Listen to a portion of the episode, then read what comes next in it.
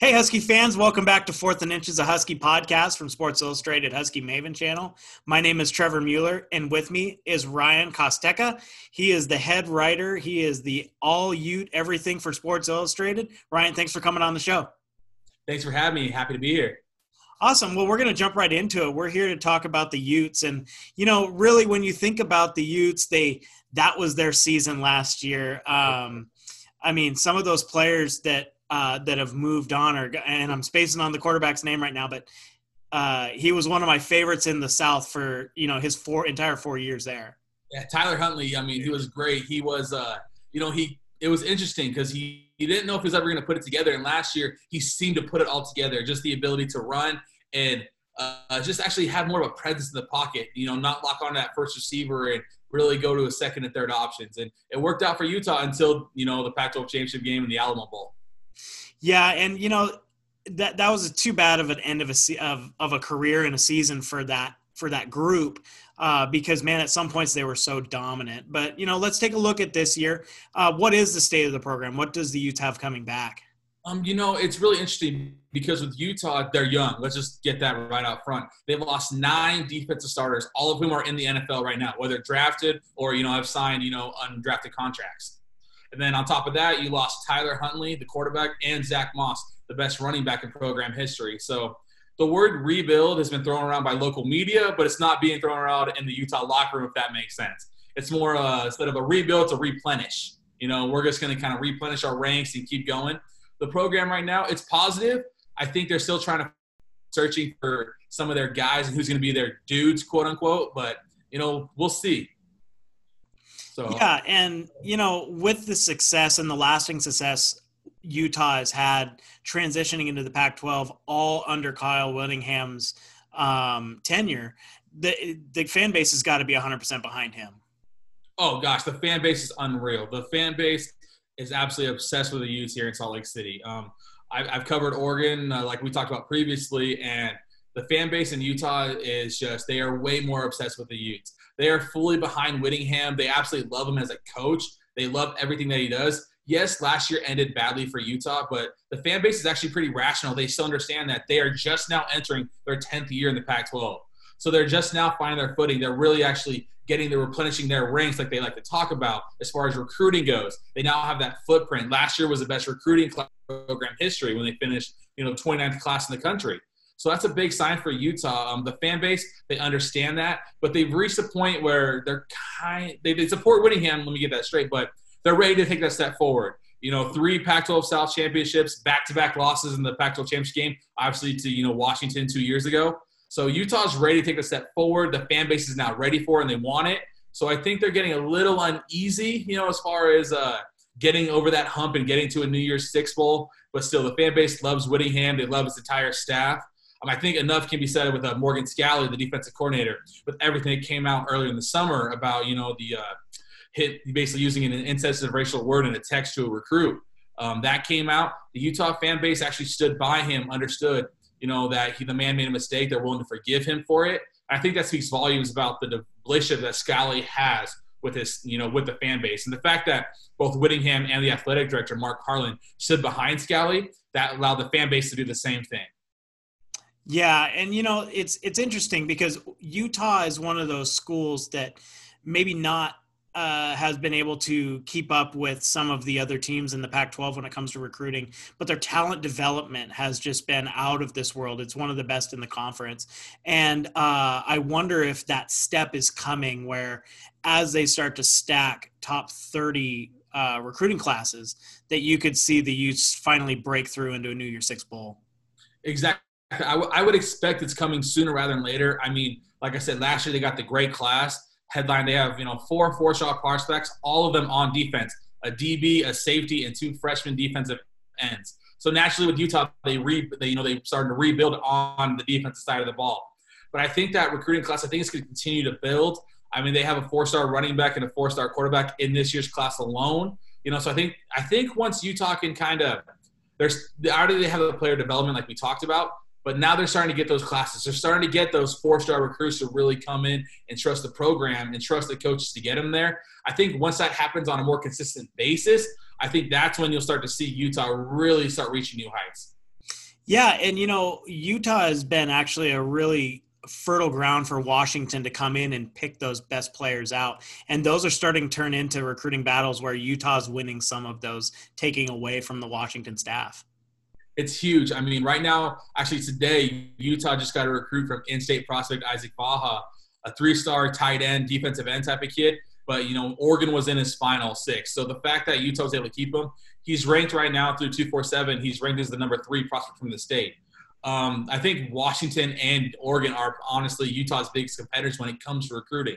Um, as this year alone, Oregon has three of the top seven prospects committed, you know, from the state of Utah. Washington has the number four prospect. So it doesn't leave a lot of room. I think Utah really take a step forward. They have to take a step in recruiting their state better. Last year they did a great job of it. This year, not so much. And I mean, if you're another recruit across the country, and I've talked to a few of them, it's hard for them to want to come play for the Utes when players from their own state of Utah don't want to play for the Utes. And I think that speaks volume. So I think the first part is, you know, taking a step forward as far as recruiting in-state talent. And then from there, I think it's going to continue to spread. So kind of looking at 2020 with where they're at with the either if it's a rebuild or reload, where do you think they are when it comes to um, competing for a championship of the South?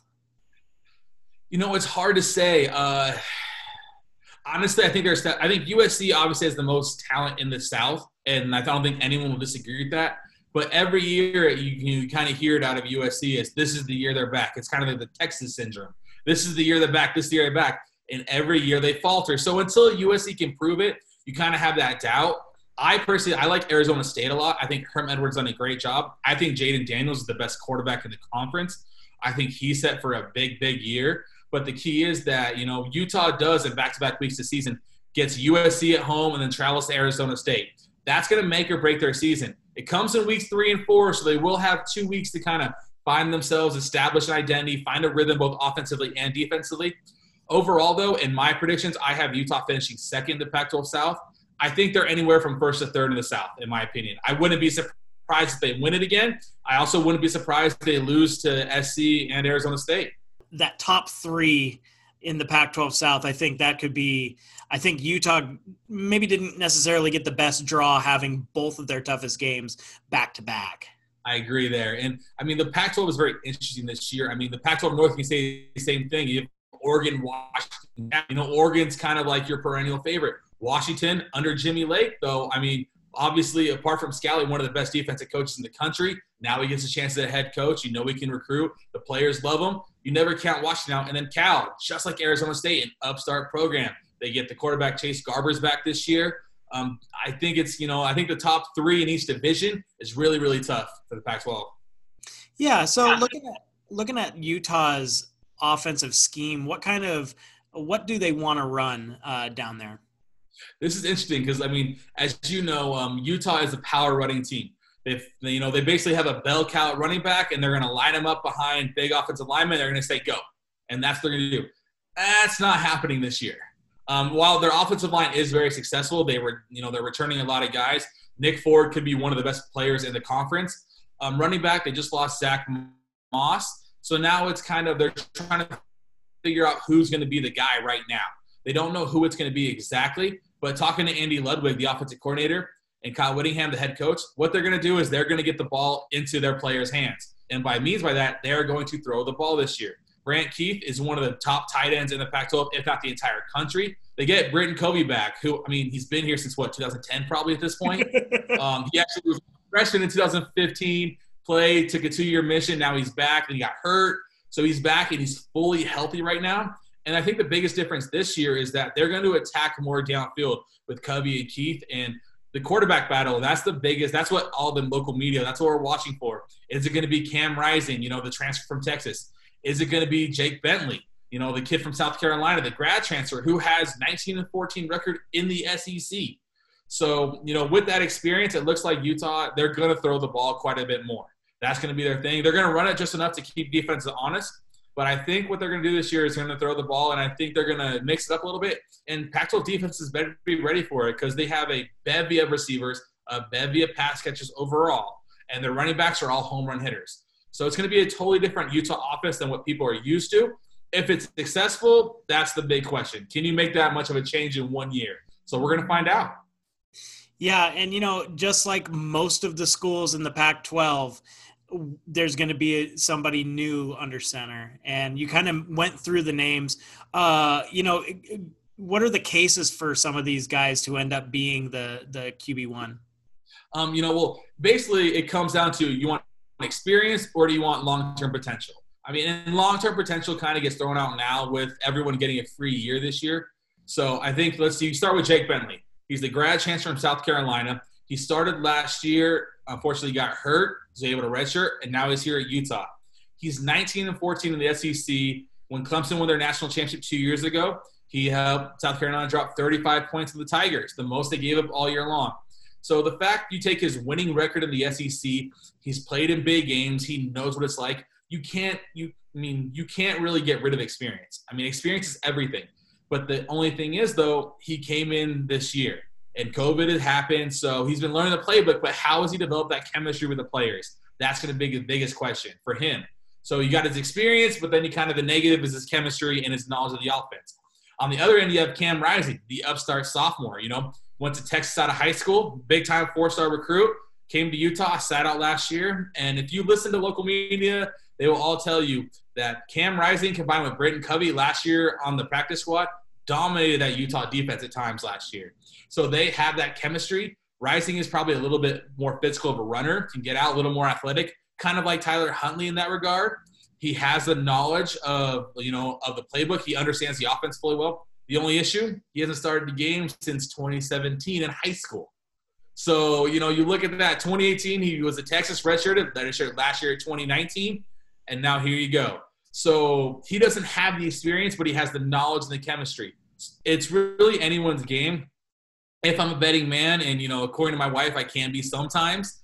I think Jake Bentley is going to be the starter on day one. I think uh, I just think you can't get rid of experience, especially with a new offense. You need someone to come in there who's going to command that huddle and understand what's going on, and who isn't going to, you know, falter in late game situations. Not to say that Rising won't, but we don't know if he can or not. We know Bentley can, and he's proven that over and over again. I think Jake Bentley is going to emerge as the starting quarterback for the Utes when they open up against Arizona. Yeah, and you know, it's it's just so important to have players with especially in this season um, proven commodities are are very very important in such a short season where every game matters even more. Exactly. Um, so now switching over to the defensive side of the ball, Utah has been, you know, had one of the best defenses in the Pac-12s the last couple years. Uh, they lose a ton, like you mentioned. What's going to be the philosophy of the Utes defense this year?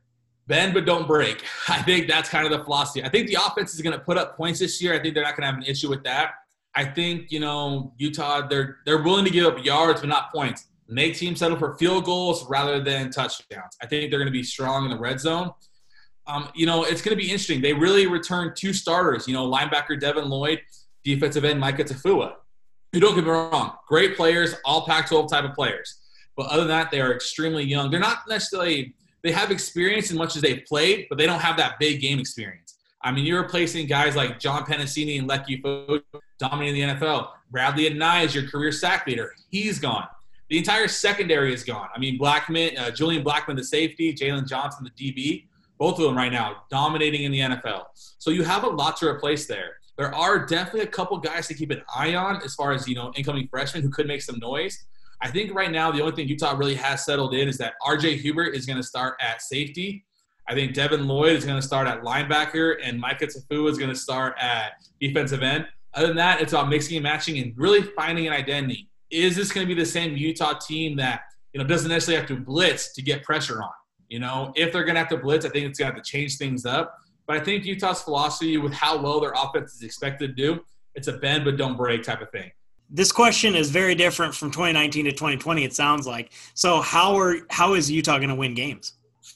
Oh man, I it, it's going to be totally different, like you said. I mean, last year Utah to win games was, hey, let's just score, you know, 13 points and we'll win a game. It's yeah. that simple. You know, the defense was that good. This year, I think it's going to be we need to get to that high 20s, low 30s to win a game. Um, I think that's going to come with experience. The best thing Utah's going to have to do, I think, is they're going to have to establish, which is going to kind of sound different than what I was saying. They're going to have to establish the run game early. And what I mean by that is basically teams are not going to be afraid of Utah being able to run the ball right now. So they're going to be able to sit back in zone coverage and just kind of wait. I think Utah's going to have to establish the run early in games and kind of force teams to come up in the box. That's going to allow Covey get one-on-one in space, allow Brant Kuithe over the middle for the tight end.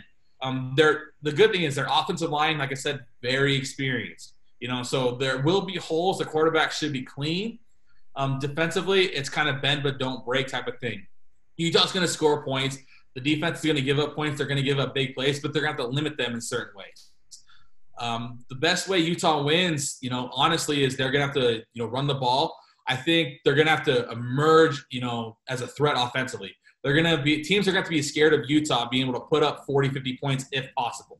Which, you know, speaking of Utah, is kind of outrageous. It really is. I don't know if that's so, ever happened. I mean, under no. Kyle Whittingham.